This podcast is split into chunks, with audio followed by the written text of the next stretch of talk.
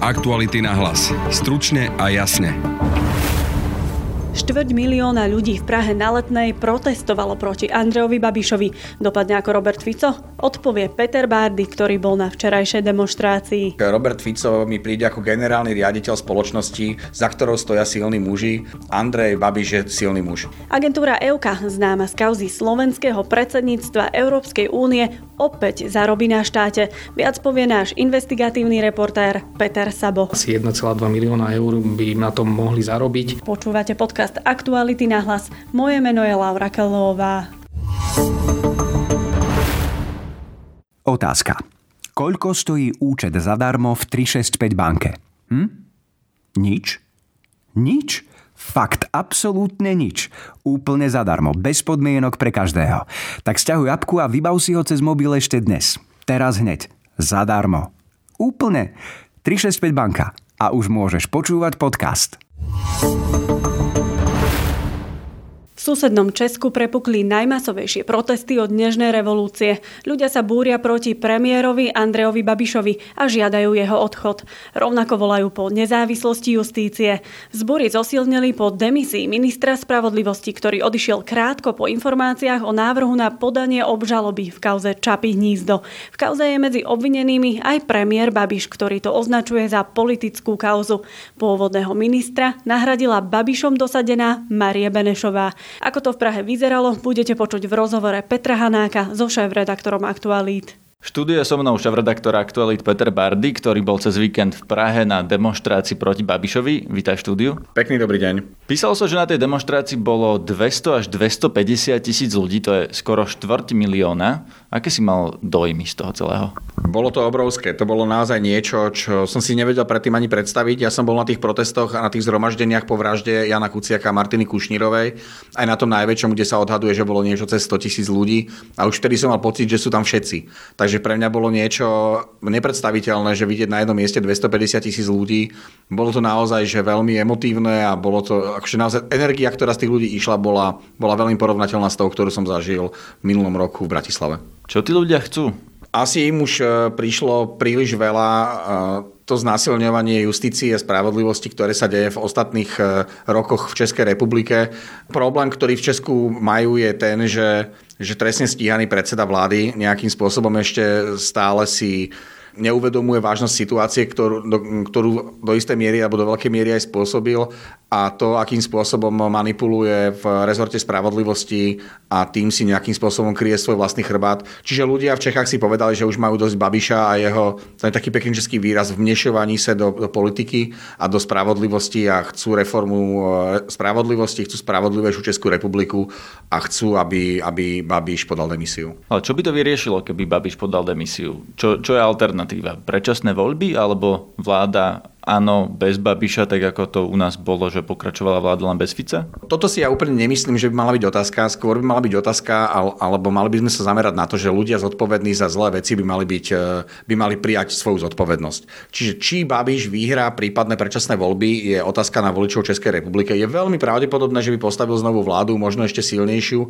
akú má teraz. Dnes je téma tá, že či sa Babiš je ochotný zodpovedať za to, v akom stave je česká justícia, ako je to s jeho kauzami získavania eurofondov pre firmy, ktoré patria do jeho portfólia, aj keď dnes v čase, keď je, keď je predsedom vlády, sú e, napísané na, na fondy, ale on je reálne konečným užívateľom výhod. Čiže mal by sa postaviť k veci ako, ako zodpovedný politik, nie ako vypočítavý podnikateľ teda oni neponúkajú žiadnu inú alternatívu? Tam nie je napríklad opozícia, ktorá je e, pripravená prevziať moc, alebo ako to je? Lebo musíme sa pozerať mm. o krok, dva dopredu, že keby aj teda boli predčasné voľby, Babiš znova vyhrá, tak si človek môže povedať, že, že na čo celé bolo dobré. Na to sa práve pýtam. Čo v tom ty vidíš, že na čo, na čo to môže byť dobré? Podľa mňa občianská spoločnosť by nemala byť postavená len na politických zmenách. Mala by byť postavená na tom, že ľudia žiadajú, aby sa politici správali zodpovedne. A že, si, že, budú, že príjmu zodpovednosť za kroky, ktoré robia, či už pozitívne alebo negatívne. Uh, áno, dnes je situácia v Českej republike taká, že reálne je veľmi nepravdepodobné, že by mohla vzniknúť e, alternatíva voči, voči vláde Andreja Babiša s podporou komunistov, prípadne ČSSD, prípadne iných. Lenže to my naozaj nevieme, čo, čo voľby prinesú a či pri vyjednávaní povolebnom budú opäť e, sociálni demokrati tak e, tak nastavení, že pôjdu do vlády s Andrejom Babišom, lebo tamto jednoducho tiež tie vzťahy nie sú, nie sú najlepšie. Andrej Babiš išiel do politiky s tým, že ho chce riadiť ako súkromnú firmu a že sa chce rozhodovať selským rozumem, čo je v konečnom dôsledku sa prejavuje ako, ako diktátorské, arogantné správanie e, oligarchu východoeurópskeho typu, ktorý veľmi povahovo aj správaním sa pripomína vexlakov 90. rokov, napriek tomu, že Babiš nikdy takým vexlakom nebol. Ale ten, tá jeho arogancia, ten jeho štýl, akým spôsobom prezentuje svoje, svoje názory na, na verejnú mienku, akým spôsobom prezentuje svoje názory na svojich kritikov, toho len usvedčujú z toho, že to nie je vôbec človek, ktorý by akceptoval také veci ako je občianská spoločnosť alebo, alebo demokracia všeobecne. Všetko stojí a pada na jednom človeku a to sa, ten sa volá Andrej Babiš. On musí rozhodnúť, či budú predčasné voľby, on musí rozhodnúť, či bude úradnícká vláda, pretože je to iba na jeho rozhodnutí, či podá demisiu. Ak to zatiaľ neurobil, očakáva, že to urobí, lebo predsa len bolo tam 250 tisíc ľudí, ale z 10 miliónov. Príde ešte niečo väčšie, ak, ak sa napríklad Babiš nevzdá? Tiež neviem úplne presne vyhodnotiť, že či je správne prepočítavať, že koľko percent ľudí z, z celku chodí demonstrovať, lebo, lebo viem si predstaviť demonstráciu, ktorá by bola o milióne ľudí a bola by v Pekingu a teraz neviem, že či je milión ľudí oproti 1,3 miliarde veľa alebo málo, ale milión ľudí, keď protestuje, tak to už o niečom môže, môže svedčiť. Nemyslím si, že počet ľudí, ktorí prídu na demonstrácie, bude to, čo rozhodne v prípade Andreja Babiša o tom, či podal alebo nepodal demisiu. Pretože ako som spomínal pred chvíľkou, on naozaj má veľmi pozitívne čísla v prieskumoch verejnej mienky naďalej. Tá opozícia nie je taká silná, aby dokázala mobilizovať nerozhodnutých voličov alebo voličov aktuálnej vládnej koalície, aby od nich odišli. Čiže reálne ako keby neexistuje potenciálna alternatíva voči Babišovi a tým pádom Babiš sa môže tváriť, že ten hlas 250 tisíc ľudí z letné nepo počuje. Dokonca argumentoval, že dostal veľa podporných e-mailov a že ľudia mu držia palce, čo sa môže pokojne diať. Tieto české protesty sa často porovnávajú s tými našimi spred viac ako roka, dokonca na tých českých minule vystúpil Juraj Šeliga.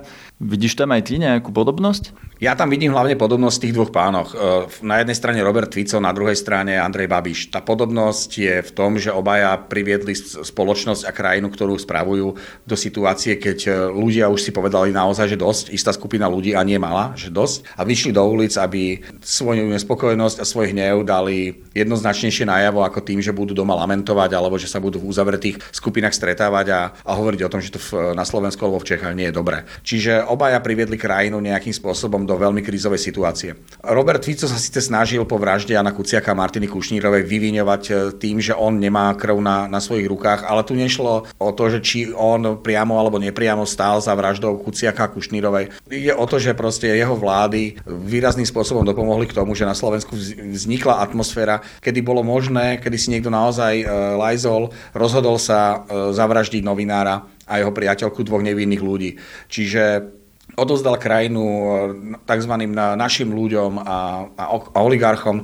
Slovensko bolo naozaj že vo veľmi vážnej, ešte stále je vo vážnej hodnotovej kríze, ktorú budeme musieť prekonať. Andrej Babiš niečo podobné dokázal vo výrazne kratšom čase ako Robert Fico. Fico mal na to tri vlády alebo dva pol vlády, Andrej Babiš e, tomu stačila jedna necelá a českú justíciu, českú spravodlivosť a pohľad mnohých Čechov na riadenie krajiny dostal do takého stavu ako Robert Fico za výrazne dlhší čas. Na druhej strane treba povedať, že Andrej Babiš je oligarcha, ktorý riadí e, Českú republiku. To nie je politik, e, ktorý je nástrojom pre oligarchov kým Robert Fico je, je veľmi vplyvný politik, veľmi, bol do, veľmi populárny politik, ktorý mal za sebou veľmi vplyvných ľudí, ktorých nazývame oligarchovia. E, tie mená sú všeobecne známe, hovorilo sa o nich e, roky, rokuce, kto má stať za smerom a, a kto by mal mať ten najväčší prospekt z toho, že práve smer je najsilnejšou politickou stranou. Takže ty vidíš rozdiel medzi Ficom a Babišom v tom, že Fico je ako keby babka tých oligarchov a Babiš je oligarchom sám. Keď to poviem, že veľmi, veľmi zjednodušenie, tak Robert Fico mi príde ako generálny riaditeľ spoločnosti, za ktorou stoja silní muži.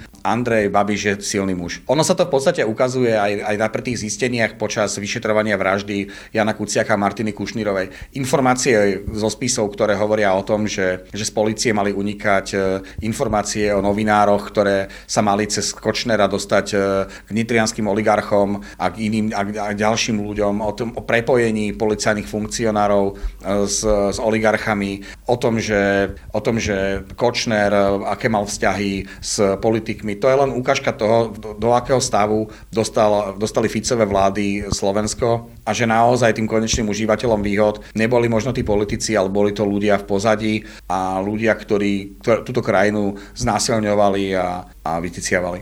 A Babiš je teda konečným užívateľom výhod sám. Tam je ten rozdiel. Áno, Babiš je ten človek, ktorý je schopný, uh, okrem toho, že riadi krajinu a že vie, že to, robí, že to môže robiť pre seba, prípadne pre svoju manželku, hej, že, alebo pre svoju rodinu. Čiže on, on už nemá zrejme nad sebou nikoho ďalšieho alebo za sebou nikoho ďalšieho, pre koho by mohol robiť veci, ktoré nazývame stretmi záujmov alebo, alebo veci, ktoré sú toxické. To bol šéf aktualít Peter Bardy v rozhovore s Petrom Hanákom.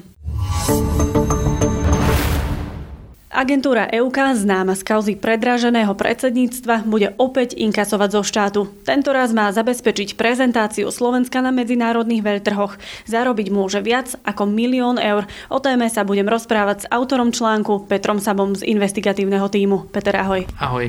Peťo, ty si zistil, že agentúra EUK zrejme opäť zarobí na štáte. O akú presne zákazku ide a kto ju zabezpečuje? Ide o vlastne technickú realizáciu na výstavách, kde sa bude prezentovať reprezentovať Slovensko, sú to výstavy cestovného ruchu a vlastne tá firma tam má zabezpečovať ten stánok, nejaké produkty, ktoré sa budú rozdávať tým návštevníkom a ešte nejaký sprievodný program. V článku píše, že EUKA sa ale nezapojila do súťaže priamo, bude v úlohe akéhosi subdodávateľa pre firmu, ktorá v skutočnosti tú zákazku za 2 milióny 400 tisíc oficiálne vyhrala. O akú firmu teda víťaznú ide?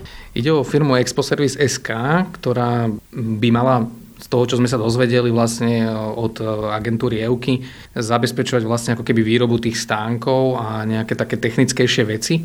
Tá samotná firma Expo Service SK, nám sa nepodarilo s ňou ani spojiť, nemá ani funkčnú web stránku, čiže bola pre nás takou trošku záhadou.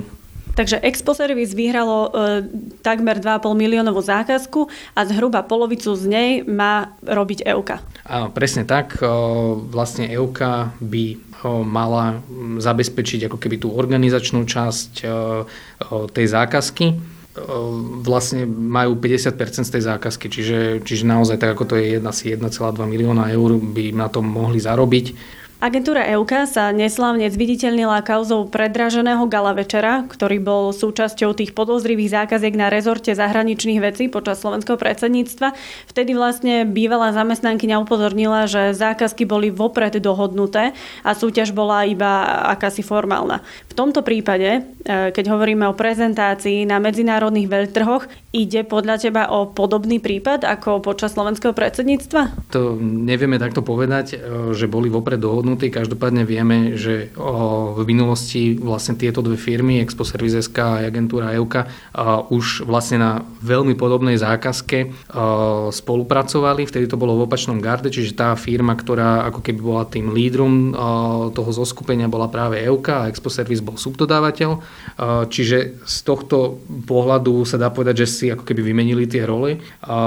EUKA teda priamo nesúťažila, z toho ich vyjadrenia to bolo vraj preto, lebo vlastne mali veľké, veľkú časovú výťaženosť a že do tohto projektu chceli ísť jedine v takom, v takom rozpoložení, že oni teda nebudú mať na starosti to súťaženie a tak podobne, že to bude mať práve tá druhá firma. Aká je vtedy výhoda pre napríklad v tomto prípade agentúru EUK, že priamo sa nezúčastnila tej súťaže? V podstate je tam výhoda tá, že celú tú administratívu by mala riešiť tá firma Expo Service a súčasne je to aj to, že vlastne v centrálnom registri zmluv, kde má byť všetky takéto súťaže, respektíve tie zmluvy po tých súťažiach zapísané, tak nefiguruje meno EUK, ale figuruje tam meno tejto firmy Expo Service SK, ktorá je pomerne neznáma. Naopak EUK je pomerne známa a má tú publicitu asi skôr negatívnu ako pozitívnu, čiže v tomto prípade to mohla byť pre nich taká výhoda, že sa zbytočne neprezentovali, že dostali ďalšie peniaze od štátu. Výťazná firma Expo Service SK ponúkla, že Slovensko na veľtrhoch cestovného ruchu odprezentuje za zhruba 1,9 milióna eur.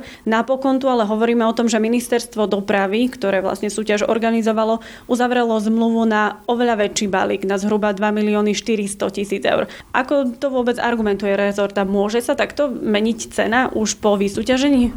Rezort argumentuje tým, že vlastne tie sumy, ktoré dávali do súťaže tie firmy, ktoré sa tej súťaže zúčastnili, sú len na vyhodnotenie tej súťaže.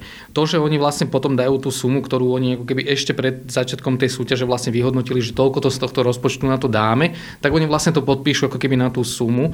Neznamená to, že teraz Expo Service a agentúra EUKA zarobia tých 2,4 milióna, pretože oni vlastne v tej zmluve si nejak určili tie ceny, že OK, jeden, jedna, jeden veľtrh nás bude stať toľko toľko peňazí, ale môže to znamenať napríklad to, že namiesto dohodnutých nejakých 20 veľtrhov môžu ísť napríklad na 22 alebo 23 veľtrhov. Čiže, či z tohto pohľadu je to trošku možno neštandardné, ale je to asi skôr taká tá finančná záležitosť, že či ministerstvo chce minúť rozpočtované prostriedky, ktoré si narozpočtovalo niekedy pred o, tým, než išlo súťažiť, alebo že či naozaj chce ušetriť a potom tie ušetrené prostriedky minúť napríklad niekde inde. Je v tejto zákazke ešte nejaká iná firma, ktorá má dodávať možno nejaké menšie, e, menšie služby za menej peňazí, alebo vyskakuje tam niekto s podobne negatívnou publicitou ako agentúra EUKA? Uh, nie, žiadna iná firma nie je uvedená v zmluve ako subdodávateľ. Sú tam len dodávateľia niektorých tých výrobkov, čiže napríklad to sú tie výrobky, ktoré by mali ako v Slovensku prezentovať, ale v zásade sú to štandardní výrobcovia najmä jedla a potravinových výrobkov. To bol Peter Sabo z investigatívneho týmu Aktualit. Náš podcast môžete počúvať každý podvečer na Spotify